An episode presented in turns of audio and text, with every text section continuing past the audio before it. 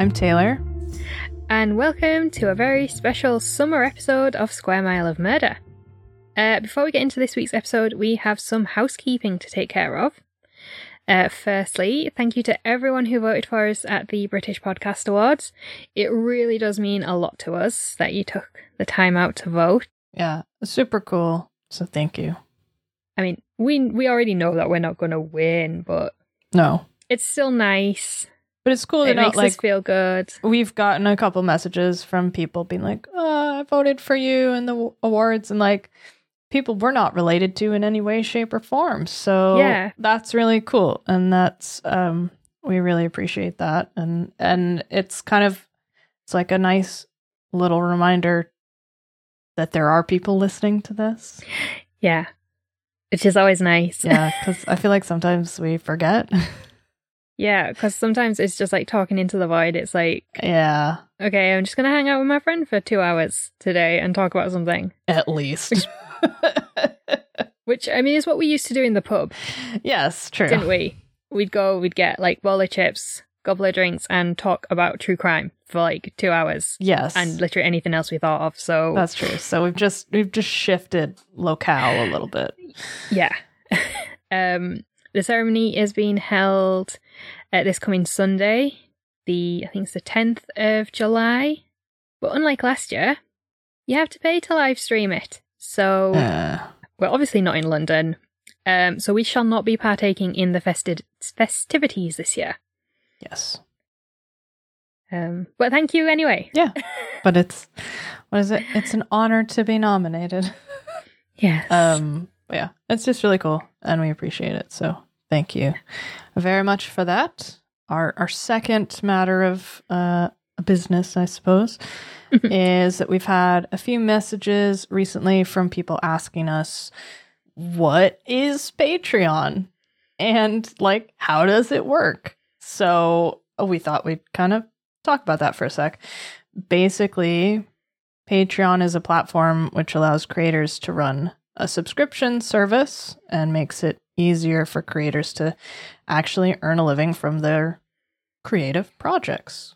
Yeah, so we have a Patreon. You may have heard us mention it. Um, uh, so our Patreon has a, a number of different subscrip- subscription levels, um, starting at just one pound per month.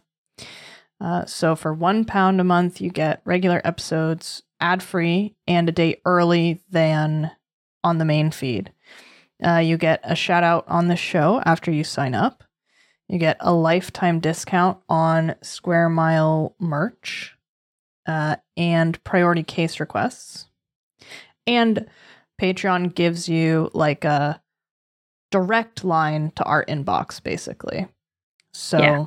Well, we're always check keeping an eye on that and seeing what people are saying or sending us messages on there. So that too. yeah, because social media, I've noticed, especially Instagram, well, actually Facebook as well, is like filtering out so many messages lately Yes, it is. that are not showing up. yeah. So when they, no- they don't come through as notifications, but they don't show up when you like go into Instagram itself. Yeah. So, Yeah. A lot of stuff does get lost. So um, we don't mean to. It's an accident. Yeah. So uh, all that you get access to for just one pound a month. Um, the next level up is two pounds per month, which uh, gets you everything included in the one pound level, as well as some exclusive merch that you cannot buy anywhere else. Um, that we will send out to you after your second month as a patron. Uh, and you get our bonus monthly ramble episode every month. Uh, and we go completely off script during that and talk about literally anything uh, to some interesting results over the last few months since we've started it. So, highly Yeah. recommend. Yeah, I can't. What was last month? We had uh, seasonal allergies, yeah, uh, allergies, pet rabbits, rabbits, running, something. This month is going to be fun because I'm about to go take part in the biggest COVID test pilot event. Yeah. I'm very excited. Everyone else is terrified. I'm so excited. Sounds not fun to me personally, but I mean, the rules are that you don't wear a mask, and I'm like, no, no, no, I'm not following that rule. Mm, no, no, I'm wearing no. like three. I was just like get like a beekeeper helmet kind of thing. That's what I'm going for. yeah. Um.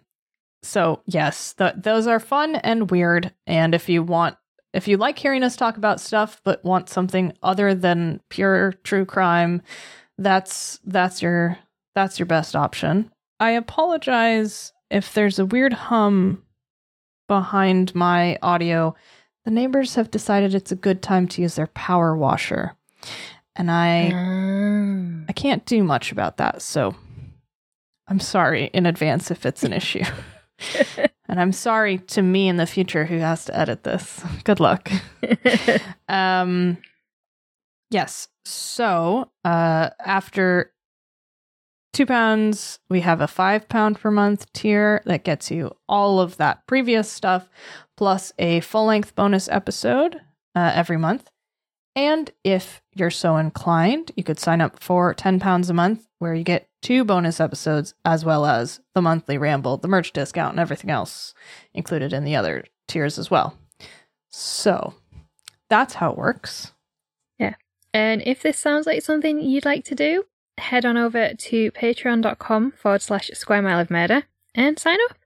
You can pay monthly or annually, and there's more there's more than a year's worth of bonus episodes waiting for you to just like check out right now. Yeah. So you can like pay monthly, there's no commitment, and cancel it every, any time. So you could like sign out up for like two months, get all the old episodes, and then cancel. Yeah. So if you sign up for the 10 pound tier, you have access to our entire archive of bonus episodes. That's every bonus episode that we have ever put up on Patreon.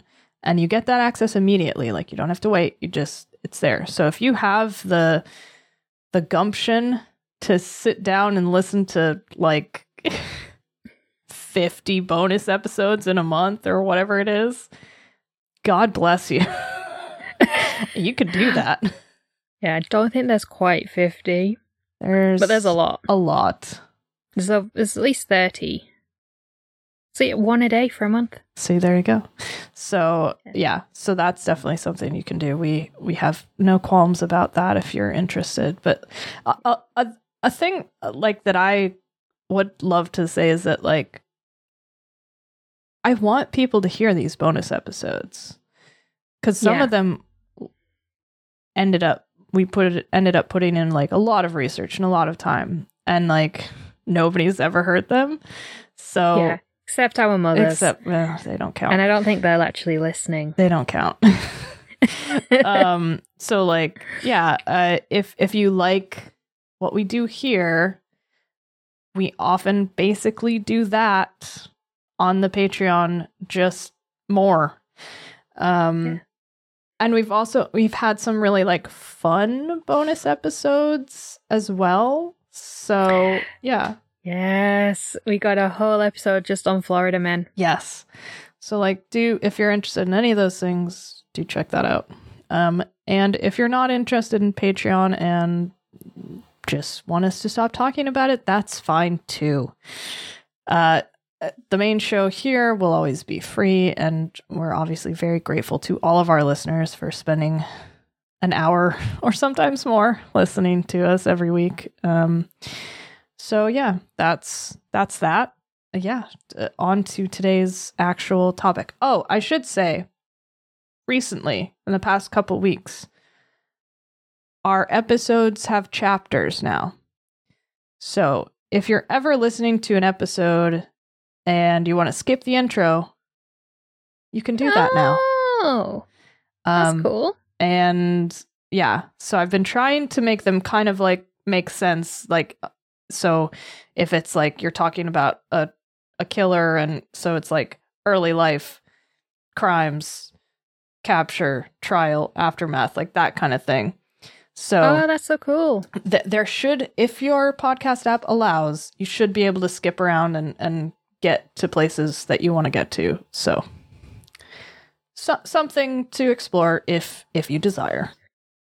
So, normally in a pre-COVID world, this time of year sees our social media dashes flooded with pictures from friends, family, influencers, celebrities, what feels like everybody just posting about their upcoming summer trips or throwbacks to trips they took earlier in the spring or, uh, or earlier in the summer or on spring break.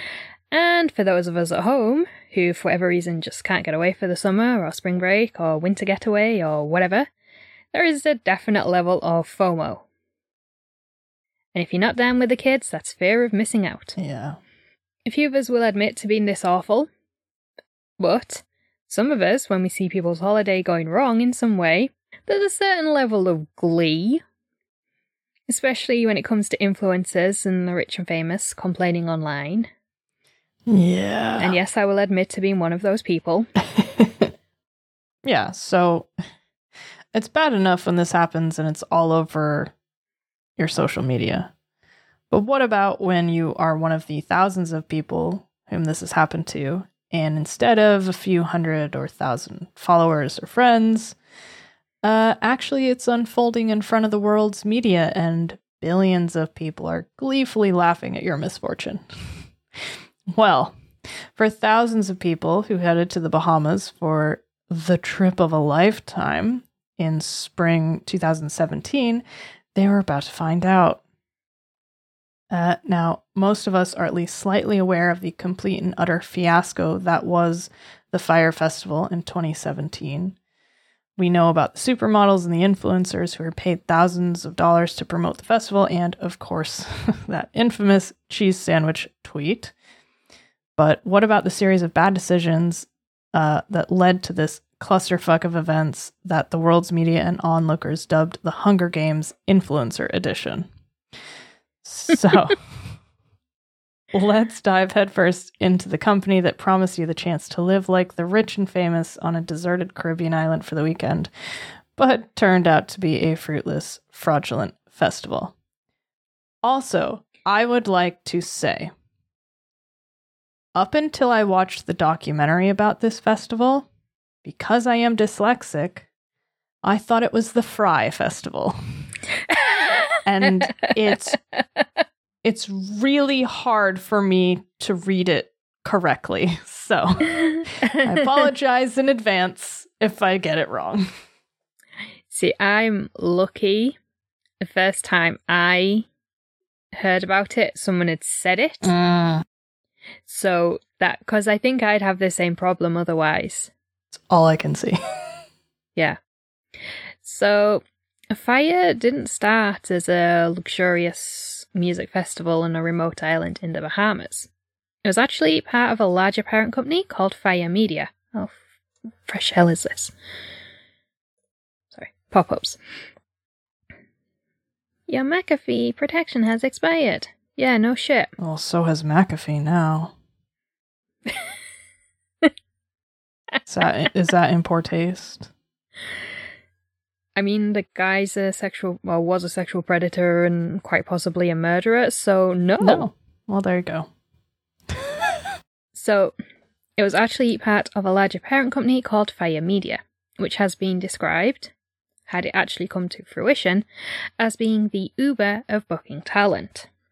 Um, so, Fyre was being marketed as a website and app through which you could book all kinds of talent from musicians, actors, influencers, socialites, everyone for your event.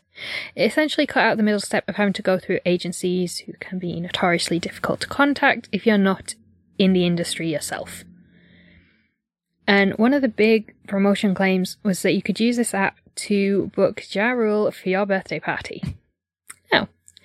Probably had to be like really stinking fucking rich to afford to pay Ja Rule to come to your birthday party. But that was the idea behind your app. You didn't you could have be like a small event or even just an individual throwing some kind of party. Yeah. And you could book talent. now, you may be thinking, if you don't know the full story of Fyre, why Ja Rule? Sure, he was a huge name like 10, 15 years ago and made a career for himself in the music industry behind the scenes. why was he such a marketing point for Fyre? Well, Ja Rule was one of the founders of the app alongside young tech entrepreneur called Billy McFarland. And boy, is there a lot to say about Billy McFarland. Yeah. Uh, where where do we even start with Billy? So Billy McFarland is the son of two real estate developers. He was born in New York City in late 1991 and raised in New Jersey. 1991. He is the same age as he's actually younger than us. I legit thought he was in his 40s. Like, I thought he was so much older than us. Yeah. And when I realized he was actually younger than us, I like spun out on that for two days. I was like, no. like, I am 30 in a couple. well, by the time this comes out, I will, my birthday will have passed. I will be 30. Yeah. We have not accomplished half of the things. We've not conned nearly enough people. no. Uh, I think so. I watched the documentary about this like not too long after it came out, and like uh, I think I thought he was like mid thirties. yeah. um. Yeah. So, and appropriately enough, according to New York Post article, McFarland claimed to have launched his first startup when he was thirteen, uh, which uh, has been described as a quote online outsourcing service that matched web designers with clients. So that would have been 2004, 2005. Yeah. Uh, after graduating high school in 2010, so yeah, he he would have been the class below me. Yeah. He studied computer engineering at Bucknell University in Lewisburg, Pennsylvania. Uh, but he dropped out before the end of his freshman year. After dropping out, he started a quote content sharing platform called Spling, which is a terrible name. Mm. Um, and this is sometimes referred to as an advertising platform, but that was pretty short lived. Yeah, I couldn't find anything else about that. Probably for the best. Yeah. But McFarland didn't give up, and in 2013 he was back and he launched the startup that got him noticed Magnises. Now, Magnises was a card based membership club aimed at high flying millennials in New York City. Members were given a metal black card, which has been compared to Amex's black card. Although, unlike Amex, Magnises's black card wasn't a credit card. Instead, the mag stripe on the Magnises card was a replica of the member's card from either a Wells Fargo or Bank of America bank card. But the card did have benefits such as exclusive events, VIP event access, networking opportunities, and hotel discounts. Uh, and this is where Ja Rule comes into the picture. So, am I right in in reading this that the card just interfaces with someone's personal bank account? You're not like borrowing Yeah. money or anything. No, it was it was essentially it was like the metal was like a metal card, like a black card, but the mag strip was literally a replica of your own bank card. Okay. So when it swiped, it went directly through your bank. Okay. Um, according to clips from a tech conference uh, featured on the Fyre documentary on Netflix, McFarland had tried to book Ja Rule for a Magnises event and was struggling and goes through a series of like middlemen. It's all told in a very comical way. But eventually managed to book uh, managed to book Ja Rule and he became a regular fix- fixture around McFarland and the Magnises Clubhouse in the West Village. And I think, but I couldn't figure out, like, I couldn't find definitive, like, proof. I think Ja Rule had, like, um, almost like a managing kind of role within Magnises. Mhm. Like, he got involved with the running of it and the sort of building of it Mhm. into this big sort of club, like membership club type of thing. And this is where the idea for Fyre Media and the Fyre app was conceived. But as Fyre Media began to develop, Magnises began to nosedive. Uh, the company had- already had to move from their West Village penthouse in 2016 after accusations that McFarland and his associates had trashed the place.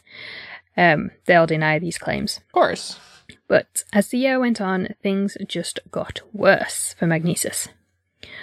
Unlike Amex, whose initiation fee was at the time $7,500, with an annual cost on top of that of $2,500, um, Magnises had no initiation fee, the annual cost was only $250, and there was no minimum spend. But there came a time when even that wasn't value for money.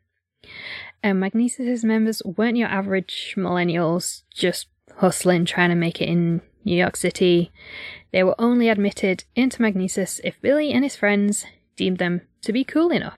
And uh, to be cool enough, you were either an influencer, artist, athlete, they had some Olympians, as well as, of course, the young elites, high flying professionals. In short, people were handpicked because they had decent disposable income and preferably came from family money as well. Mm.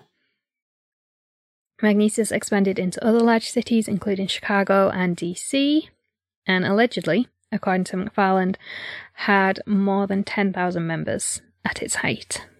So, Magnises members began to report that their reservations for restaurants were being canceled at the last minute, uh, and tickets to events were also canceled or rescheduled at the last minute, except some of them weren't rescheduled. But at the same time, they weren't being refunded either which is suspicious. Theft is what it is. I mean, yes. A fraud. Fraud. Now, not only this, the company had originally been funded using money from venture capitalist investors, and reportedly, the investors weren't being paid, despite McFarland's claims uh, that the company was earning millions of dollars in fees. This is not taking into account the fact that McFarland was living the high life, running around in Maseratis, living it up in penthouses, dressing in designer clothes, and hanging out with uh, his celebrity pals and the social elite as if he were one of them, and as if he had the same kind of money as them, which he did not. So in 2017, after Fyre Festival, people began to look a little bit more closely at Magnises and how it was run, uh, including some asking questions about whether or not the membership fee was really worth it, and others dubbing it another of McFarland's scams. The company stopped allowing prospective new members to apply and then quietly disappeared. But as Magnises was winding down, fire was heating up and as a team of developers worked on the app, McFarland, Ja Rule, and other heads of Fyre Media began brainstorming ways to launch and market the website and app. And this is where the festival was born, as one of the team suggested a concert aimed at industry professionals to introduce them to the app, which evolved into an immersive luxury music festival over two weekends for like 10,000 people on a deserted island in the Bahamas. and thus, Fyre Festival was born. God. Like, it's a big leap. it is, but it's also a, br- like, conceptually, it's brilliant. Yeah. Let's throw this, like, big, essentially a big party in the islands. Let's get industry professionals. So we'll get, like, people from the music industry, like influencers, socialites will get some normals here so that they can spread the word of the app. You know, it's quite frankly, it's brilliant marketing idea. It's a good idea. everything else after that just wasn't. Yeah. So, according to industry insiders, you should begin the planning phase of a music festival at least a year to 18 months before you plan to hold the event. Which means if you're holding an annual event, as McFarland and the rest of them were planning to make it a, like a yearly event for at least five years, um, you need to have a team to begin to work on the second event before the first one is even started. Hmm. Problem is, McFarland, Ja Rule, the rest of the team weren't really keen on the long term planning idea though. And six months out, work began on the promo video for the festival. Sure. Good God. So the festival team flew to a remote island in the Exumas called Norman's Cay, which McFarland claimed that he had bought. Uh, keep that in mind. Uh, so they flew out to Norman's Cay with a bunch of supermodels, including Emily Ratajkowski, Bella Hadid, Hailey Baldwin, and Kendall Jenner. According to the team who produced the promo video, there was no real plan for the commercial. It was just kind of a case of film everything, string it together with some stock footage, and make it, you know, FOMO inducing enough that tickets would sell like hotcakes. The models spent a few days partying with Ja Rule and McFarland and generally just having a good time and, you know, living out the kind of lifestyles that we see plastered all over sort of celebrity Instagram kind of stuff. Uh, the Netflix doc shows archive footage from this trip and demonstrates just how little planning went into everything when it seemed that the models didn't know when they were supposed to post about the trip or who they were meant to be tagging in the posts with the head of marketing, Grant, complaining, quote, why aren't they fucking tagging us? And Ja Rule shouting at the women to start hashtagging Fyre Festival in all of their posts. Seems like great management all around. The team eventually got their shit together, and on December 12th, the models all posted the infamous, or now infamous, Orange Square on Instagram with a caption along the lines of See you at Fyre Festival, along with 400 other influencers around the world. And they were known as the Fyre Starters. See, I have to say, I should have realized that it was fire earlier because fry starters does not have the same effect. No, fry starters sounds like, you know, your good old greasy spoon local cafe. Yeah, yeah, yeah. It's like the the first job you get in a fast food kitchen. You're the fry starter. You're not the fry finisher. You're the fry starter. Hmm. The promo then dropped, and you can still watch it on YouTube because the Fyre YouTube page still exists. And the link is in the show notes should you wish to go and watch it. And laugh and laugh and laugh. Ticket prices range from five hundred to two hundred fifty thousand dollars.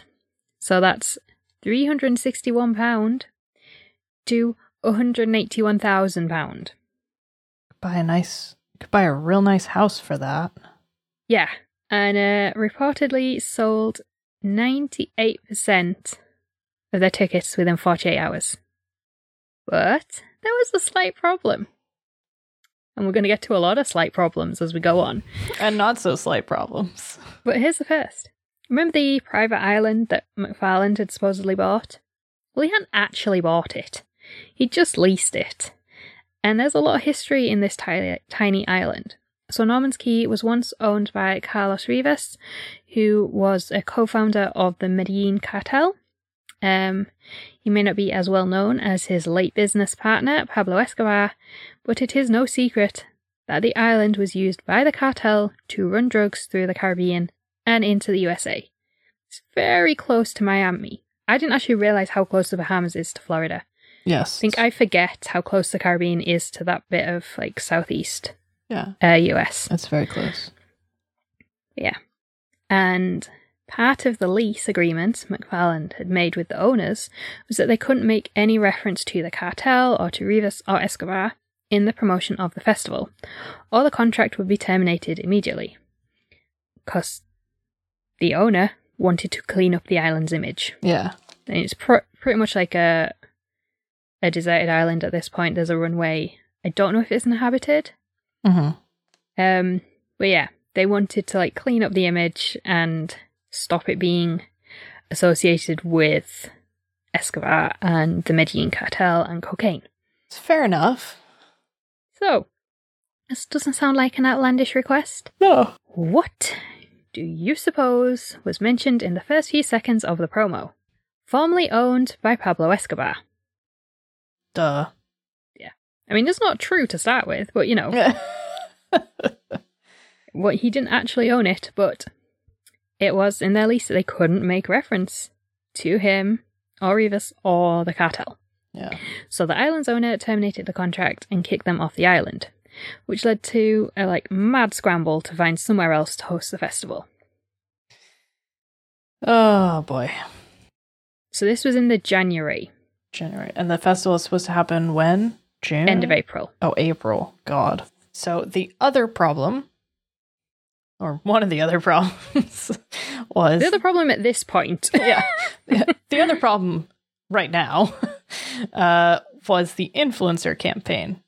By now, almost everyone is aware that influencers have to make it clear when they're being paid to promote a product or event. And similarly, if they share affiliate links, they also have to make clear. Uh, that's a bit of Not that we've had our problems with this this week. bit of a personal connection here. um, uh, yeah. So, and if you're sharing affiliate links, you have to make that clear so the people they're supposedly influencing know that it's it's paid and not like just a a- genuine random recommendation by someone with no stake in in the eventual purchase. However, the models didn't really do that. So And let's not blame them for that either because the marketing was a clusterfuck. well, I'm sure they weren't told to. yes. um, Emily Ratajkowski was the only one to use hashtag ad, but uh, that was buried at the very bottom of her post. Now, hashtag ad is supposed to go at the beginning of the post so that there's no chance of people missing it. And when, you know, people like Kendall Jenner are being paid a cool $250,000 to post one little orange square on Instagram, you know, transparency becomes pretty important. They're not good at that, these guys. No. Uh, the other models who took part in the promo video were also paid, but the other influencers, of which there were between 250 and 400, were offered tickets and a private villa in exchange for a single post. But when you look at the prices, that's worth many thousands. Yeah. Well, it's But- worth at least 500, and I'm guessing a lot Yeah. more than that. But while McFarland was busy thinking about getting as many influencers as possible to post about the event, other members of the event team were busy thinking about boring logistical things, like how to actually fit, fit 10,000 people and their accommodation on the island, which was barely big enough to fit a thousand, and provide toilet and shower facilities for all these people, and like waste disposal and to feed them. And then at this point is when they get kicked off Norman's Cay. But all this boring logistical stuff was like weighing down the fun of putting on a festival and hiring with supermodels and influencers. So, with less than three months to go, there was a massive turnover of staff, and a new team came in to try and organise the festival pretty much from scratch. And we all know what happened after that. Oh, God.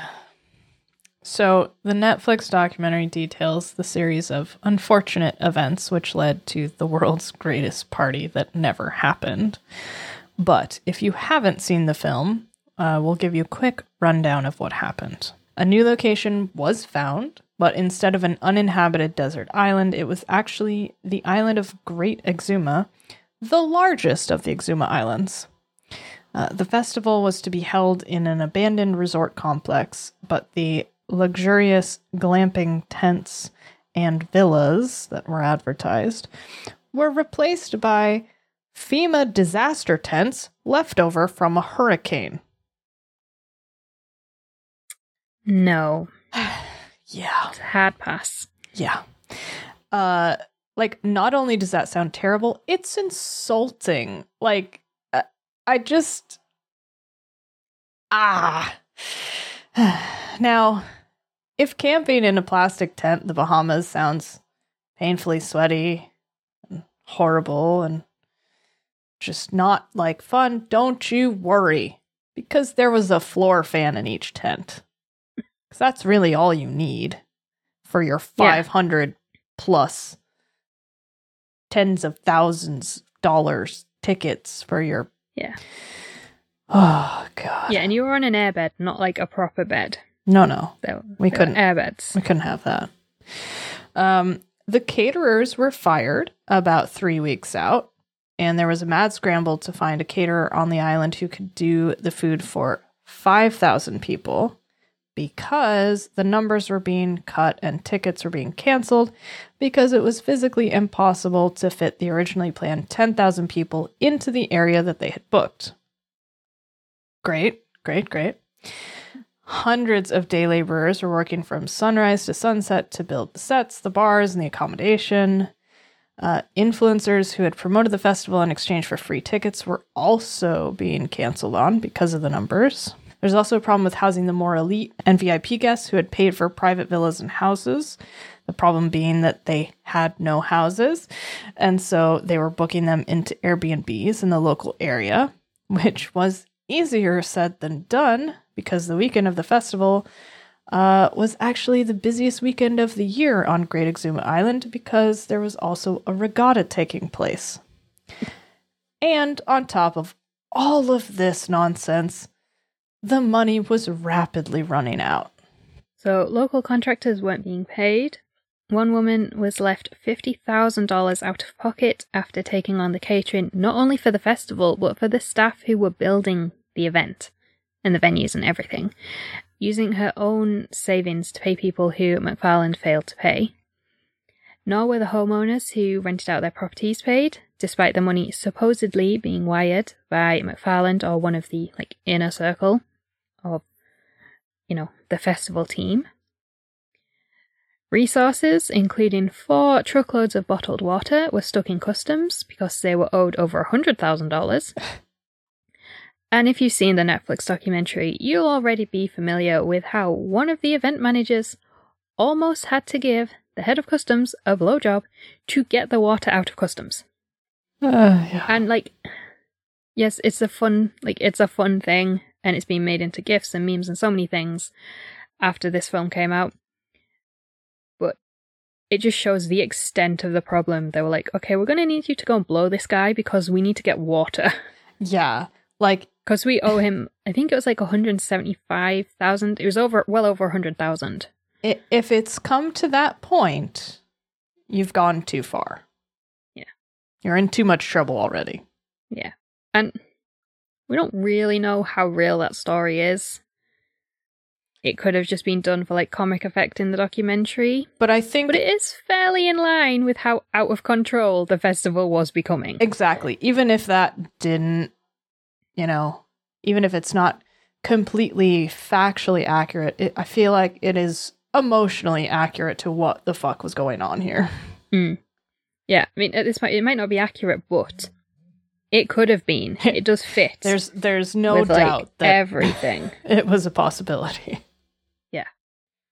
And as the money ran out, McFarland began selling like private cabanas on the beach, other exclusive opportunities, and various things to try and at least make a dent in their debts and give them a little bit of cash flow.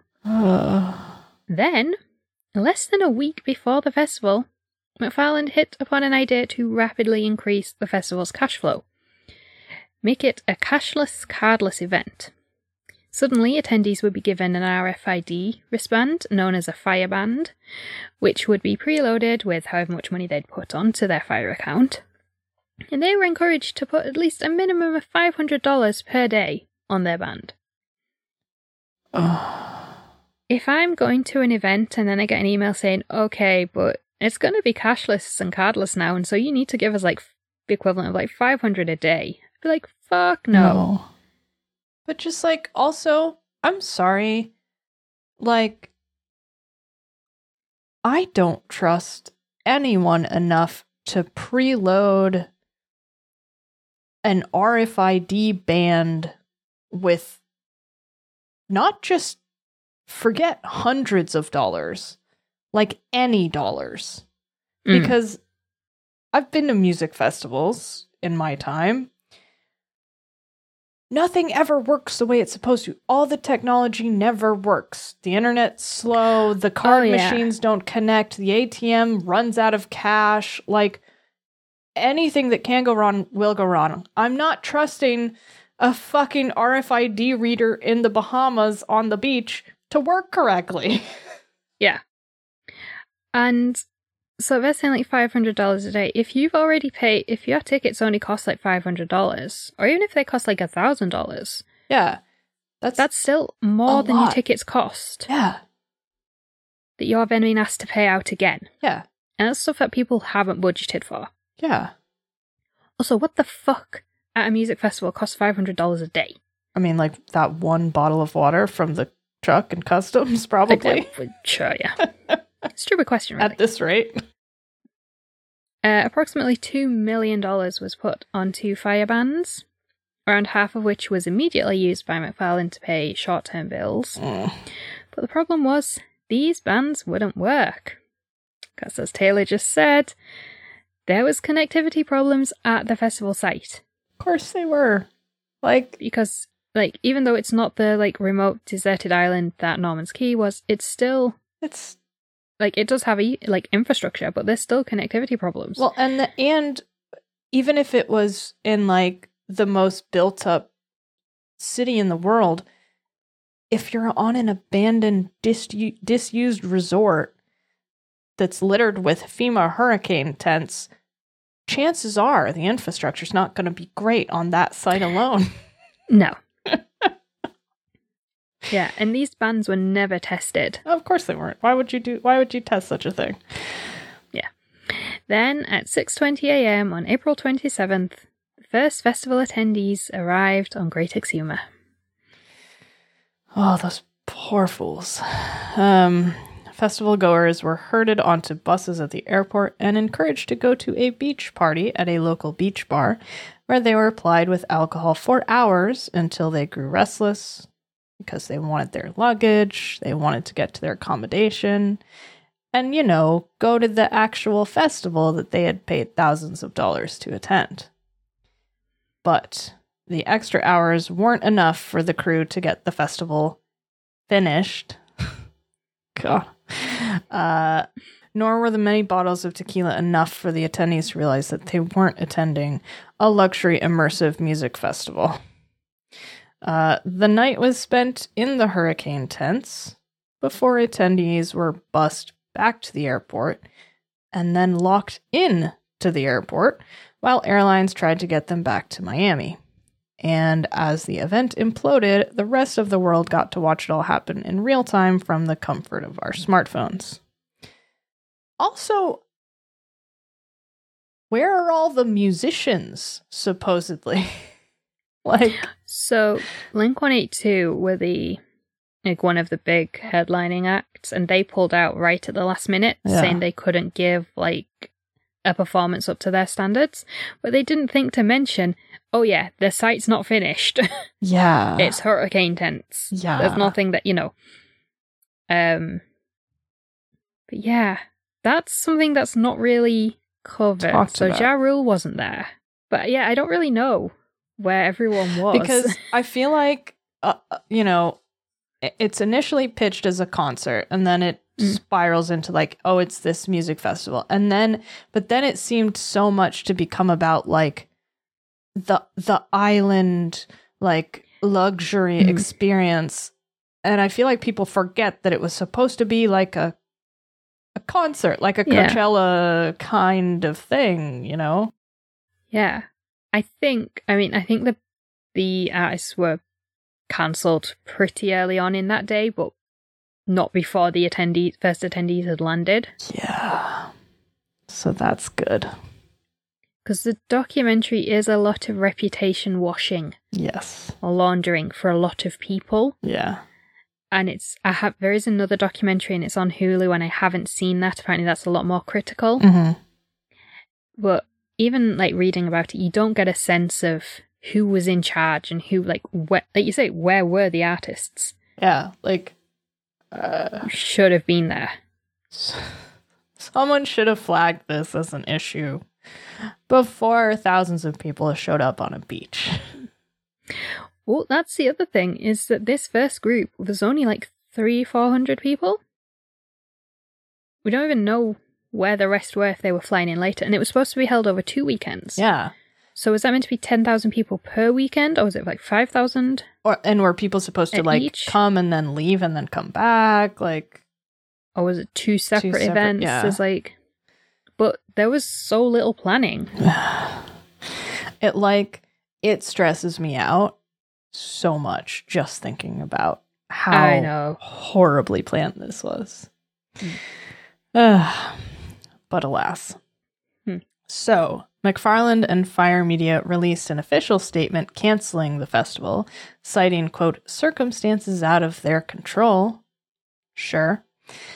And uh, the statement assured attendees that they would be on flights out of Great Exuma as soon as possible. McFarland and company all fled the island over the next few days, some literally running from angry locals who were demanding their money. Uh, one unverified story was that a female member of the Fyre team drove right up onto the runway in her rental car, and when the car door wouldn't open, she kicked the window out and climbed through the jagged glass and ran onto the plane, leaving the rental car ignition running. And again, even if that's not exactly true, I You can believe it. I'd believe that it had happened. Uh, on the Monday morning after the festival, as the Fyre media team were trying to figure out how to spin the greatest disaster of the influence age into something positive, it was announced that a $100 million class action lawsuit was being filed against Billy McFarland and Ja Rule, alleging fraud, breach of contract, breach of covenant of good faith, and negligent misrepresentation, along with a number of small lawsuits from individuals. Attendees had been offered either an immediate refund or a ticket to the Fyre Festival the following year. God. But those who opted for an immediate refund quickly realised that refund wasn't going to be immediate, if at all. And further smaller lawsuits were then filed when they realised they weren't getting their money back. Oh God. Uh, the Bahamian Ministry of Tourism offered an apology on behalf of the country, but also deni- denied any knowledge of how events unfolded. Which I think is fair. Yeah. Like, they gave the go ahead for this event. They didn't necessarily realise how much of a clusterfuck it was turning into. Yeah, and also like, you know, you can you can approve an event or a a, a, a thing Mm. to happen in in your country or whatever, but you like the government isn't responsible for the minutia of that event. Like No. it it and it should be expected that the company that's creating the event should actually create the event. Yeah, so they offered an apology. And although Fyre Media was offering attendees a chance to carry their tickets over to the following year's festival, the Bahamian Ministry of Tourism quickly put a stop to that to ensure that Fyre Festival couldn't attempt a second run the following year. That's good. That's good. That's good. Now, if you're like us, you might be thinking, well, why didn't they just cancel or postpone the festival? And it became blindingly obvious that they weren't going to be able to pull it off. Uh, right up until the first flights were supposed to leave Miami, they had the chance to cancel, but they didn't. They let the Hunger Games Influencer Edition play out. Uh, well, as do most things in this story, that has a lot to do with money. So, first of all, Fyre didn't take out festival insurance or any kind of event insurance, which would have allowed them to postpone or cancel without losing all of their money. So instead, they had to attempt to put on some kind of event to limit the amount of claims that could be made for compensation. Okay, so I actually have an example of an event I was at a few years ago. So I was at Silverstone, which is a racetrack in southern England. I was at MotoGP, which is motorcycle racing. The track had been resurfaced.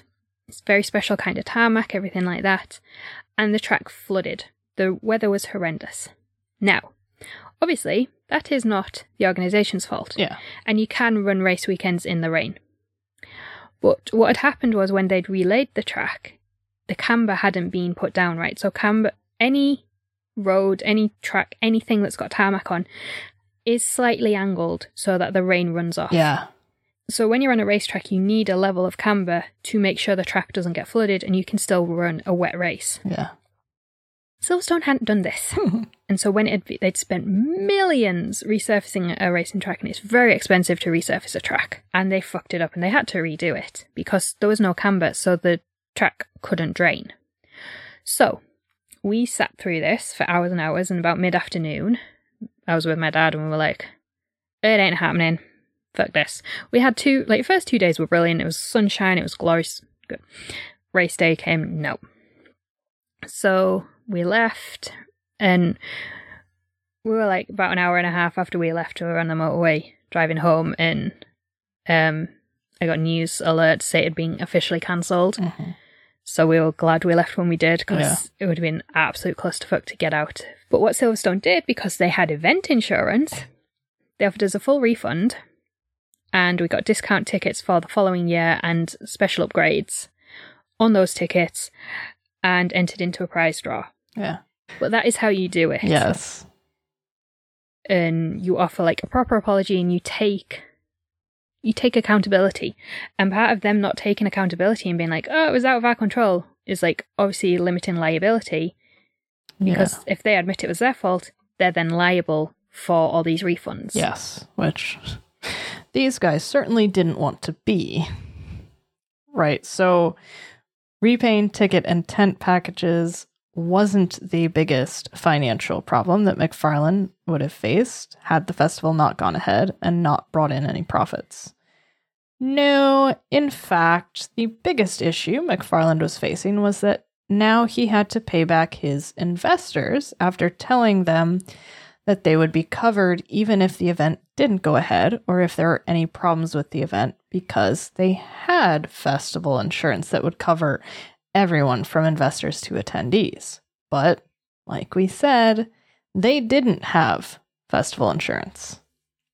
So not only are we poorly planning, we're also lying now, Mm, and probably from the start. So he's drowning in debt with lawsuits stacking up, investors are coming knocking, and law enforcement has started to take an interest.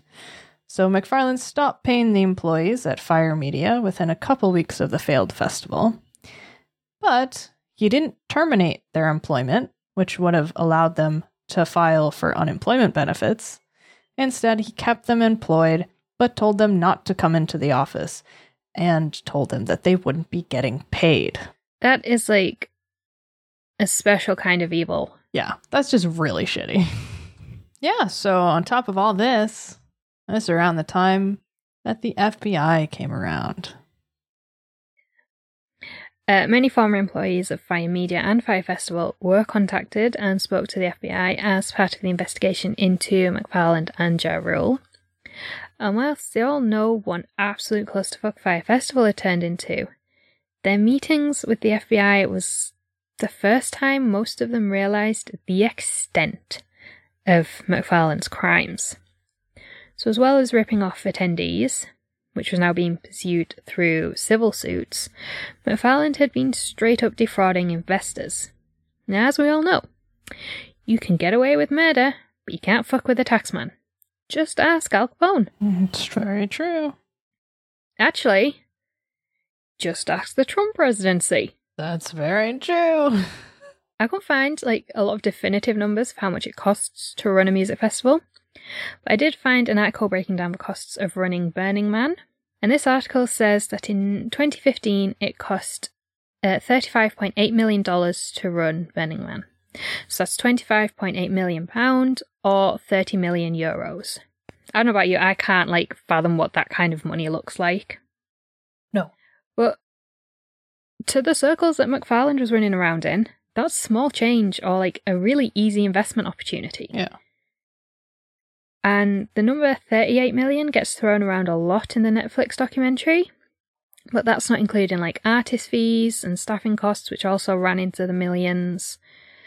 Um, and McFarland was also using Fyre funding to pay off Magnises card cardholders who were demanding their money back after buying tickets for events using their Magnises account, but never receiving said tickets. And this is not to mention that, you know, a nice quarter of a million dollars reportedly paid to Kendall Jenner for one Instagram post, plus however much was paid to the other models and influencers. So we're not entirely sure of the cost of putting on Fyre Festival, but I think it's stacking up to 40 50 million. Easily. Now, because McFarland had spent the past four years running with the rich and famous in New York City and pretending he was one of them, he had plenty of connections with investors and venture capitalists. And conceptually, the Fyre app was was great and had potential to make a lot of money. It's easy to understand why investors were willing to take a gamble on Fyre. But their excitement and enthusiasm for Fyre was helped along with some overinflated figures from McFarland, which is when we start to move into the territory of fraud. Now, according to the Netflix documentary, at the time of the festival, Fyre had only made about $60,000. But McFarland was claiming to have made millions from it. He also vastly inflated claims of his own personal wealth, claiming, for instance, to own over $2 million of Facebook stock, when in fact he owned about $1,500 worth of stock.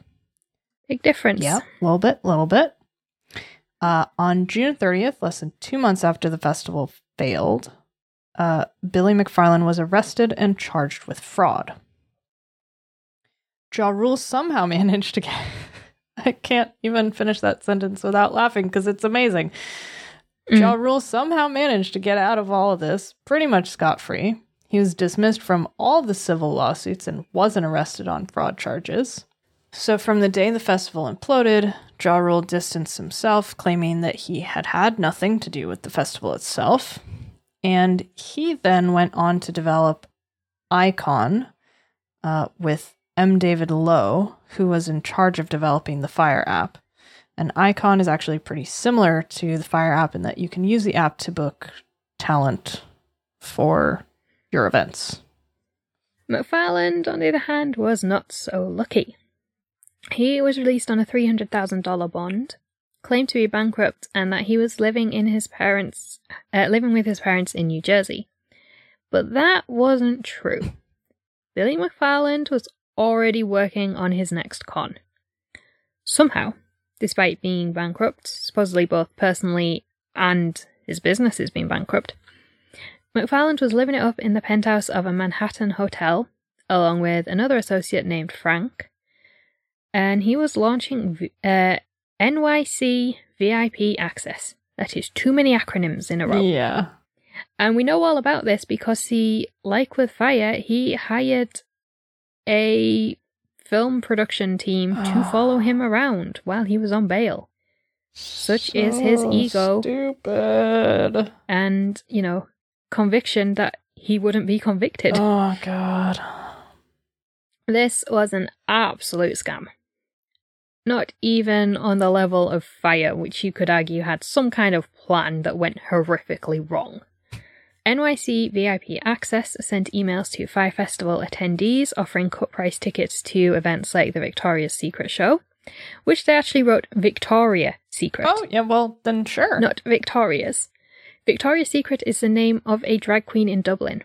and I know because I have a friend who is friends with said drag queen. well, um, so we probably could get them discount tickets to that show. You just have to fly from New York to Dublin. It's fine.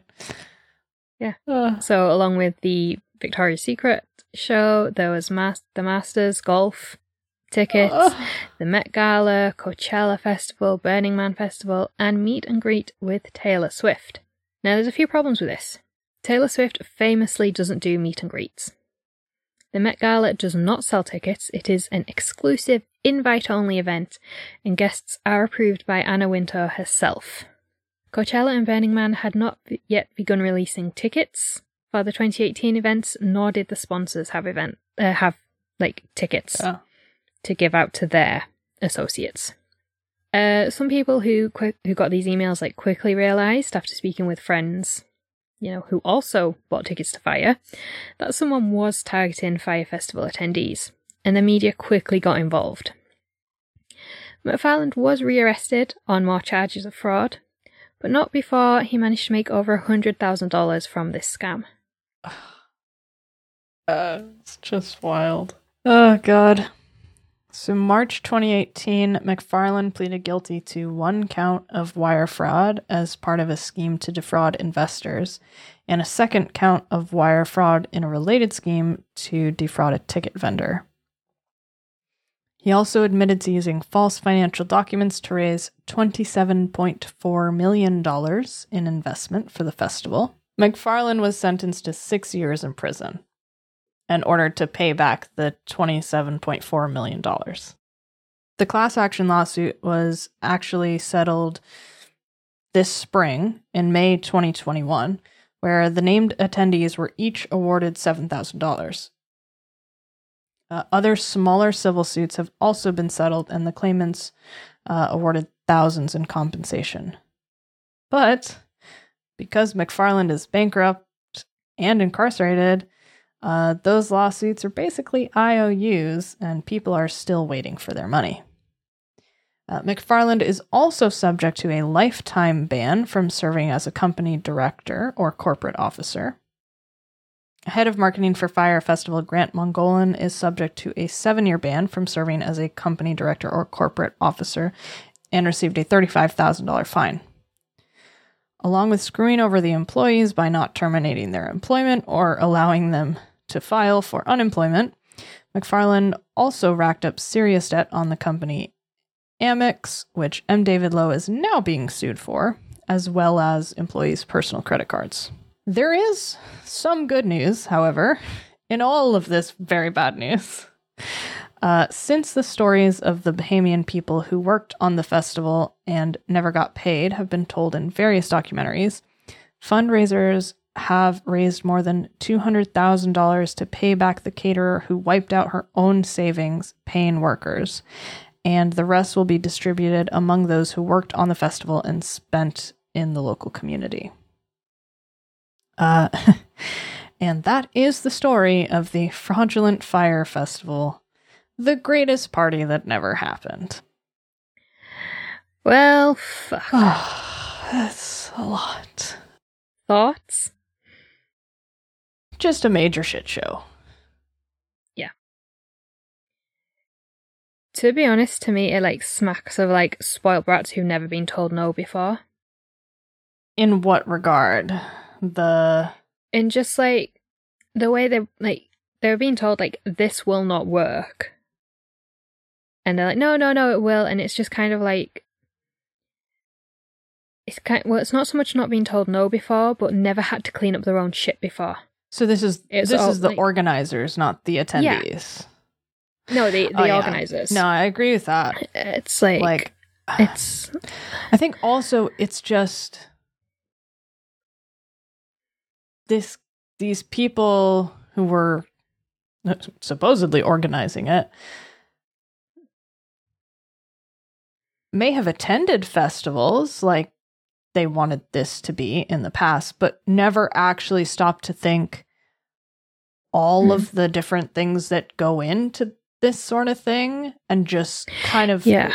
uh, kind of like you said, like just think, oh well, someone else will take care of that boring detail. I want to hang out on Yeah. a yacht, like so. Mhm. It's it's like a it's a lack of understanding about business.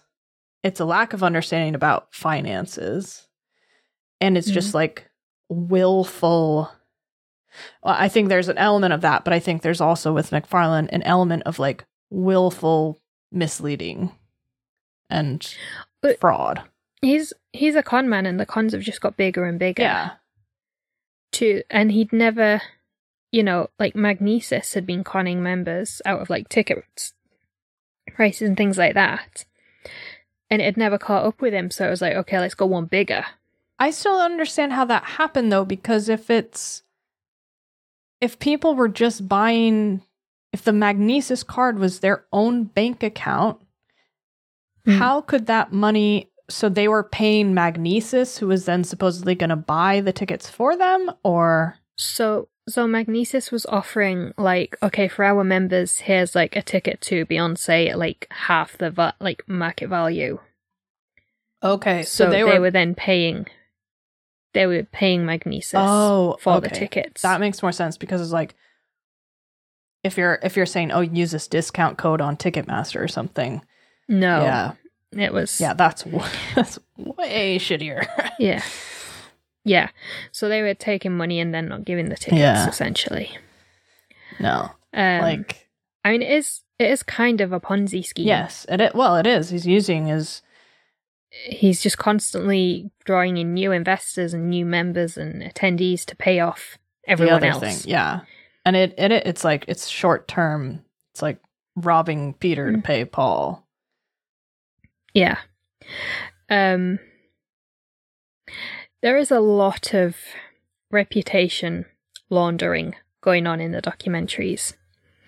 So Fuck Jerry, also known as Jerry Media, Mhm. did like all the social media for Fyre Festival and they claimed to have no idea what was going on. Like, oh we didn't know, we just ran the promotion and it turned out apparently according to the Hulu documentary which I've only read about, I haven't watched.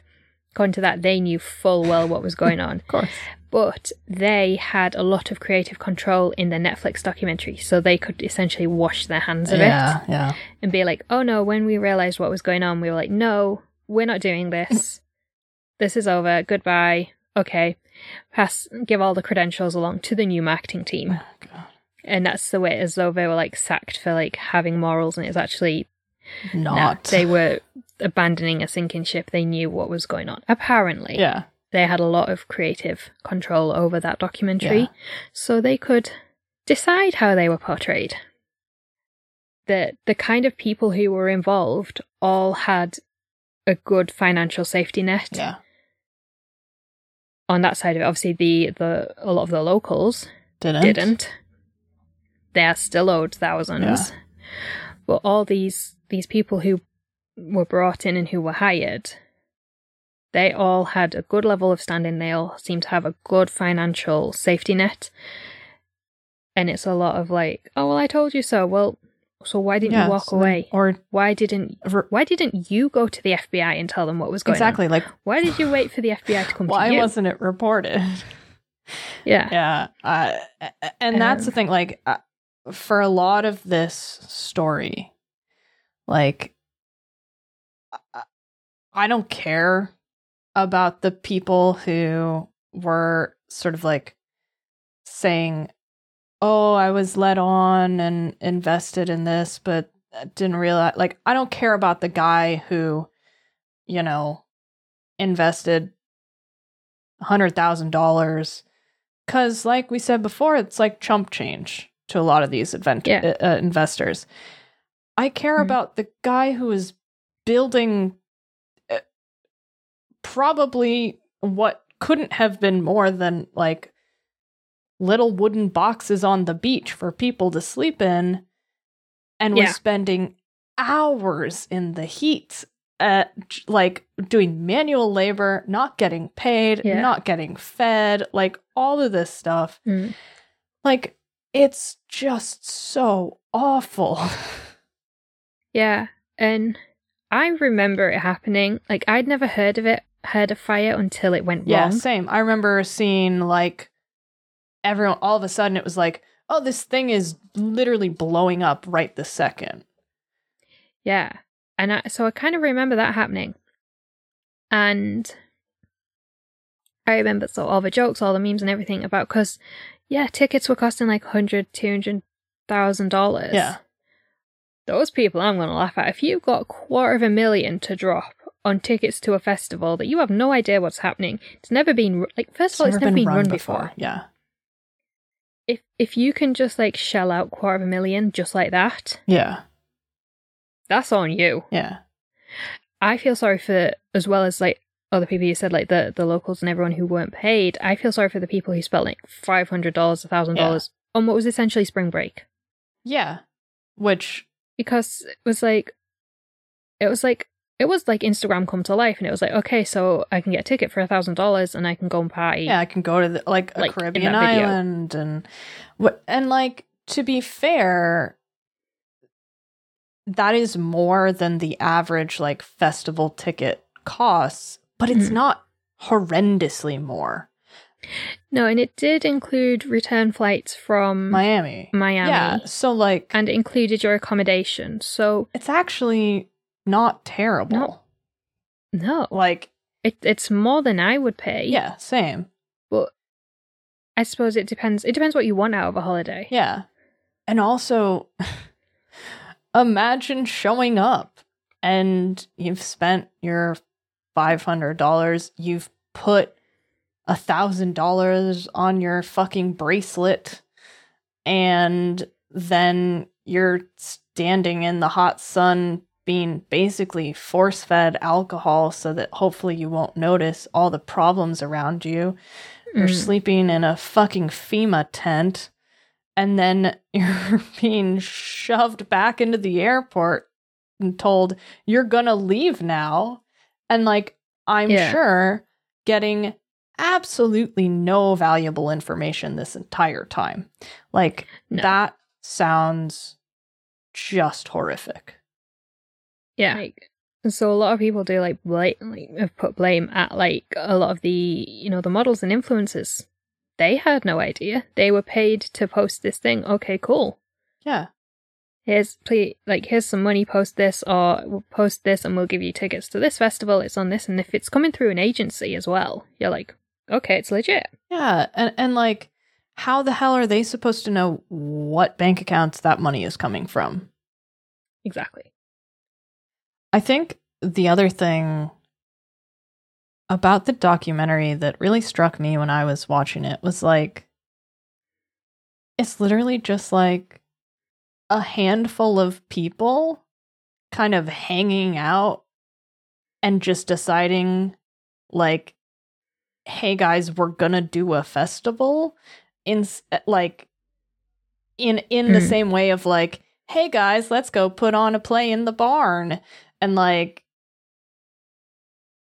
but Yeah. they're playing with millions of dollars and it like Yeah. that the thing that's the thing to me because like even just planning a fucking birthday party to me is so much headache and frustration like organizing people's schedules and figuring out venues and restaurants and whatever the, or planning our wedding we had the smallest fucking wedding in the world but it was still a pain in the ass How many guests did you have? Was it ten guests plus the photographer? 10 guests and like I, I- it, it was a very cheap wedding in terms of all the weddings that have ever existed but like just that alone was so stressful that i don't remember half of the wedding and so like knowing that knowing how to plan an event with 10 people and then Hmm. thinking about like basically taking two more people than were involved in planning our wedding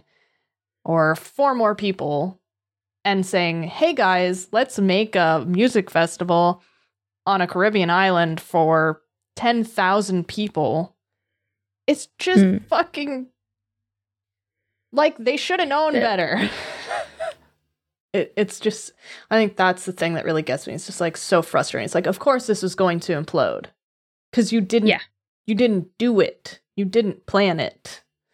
Yeah, and same question that's posed at the end of or towards the end of the Netflix doc. Have we heard the last of Billy McFarland? No, I don't think so. He's got what three years of his sentence left. Yeah. So if he's been behaving himself, he could be out like next year. Yeah. I think in the next few years he's going to be running some new scam. Yeah, and that's the thing. Like, unfortunately, these documentaries, this exposure, like, people are gonna see him, and there are some people in the world who are gonna say, I want to hang out with this guy and get in with him because he already knows how to fraud- defraud people out of millions of dollars. So I want to do that Mhm. too.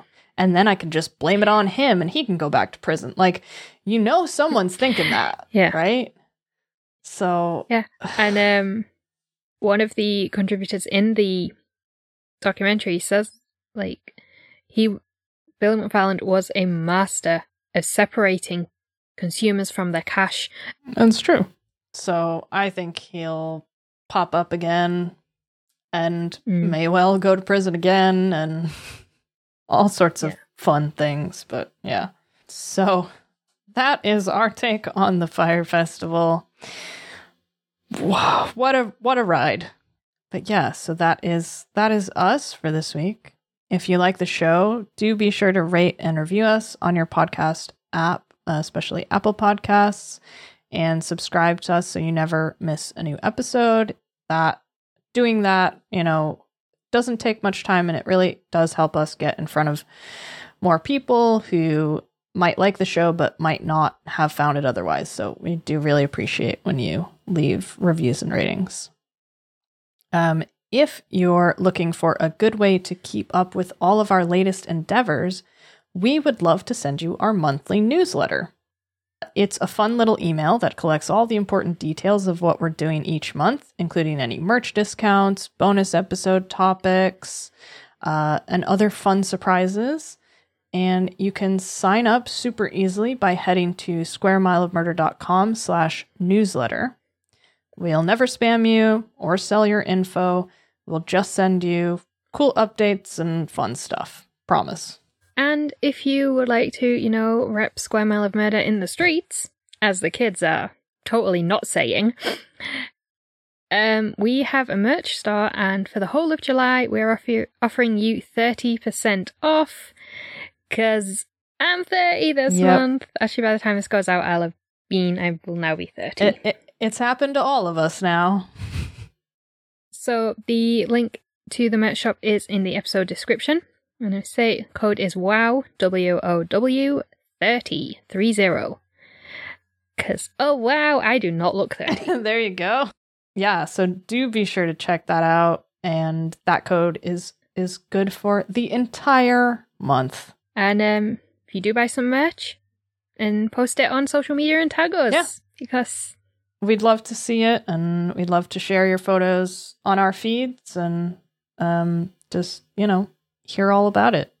And hear what you think cuz we're you know, we want to know if you guys buy merch if you like it, if you don't like it, like we want to help make it the best we can. So do give us some feedback.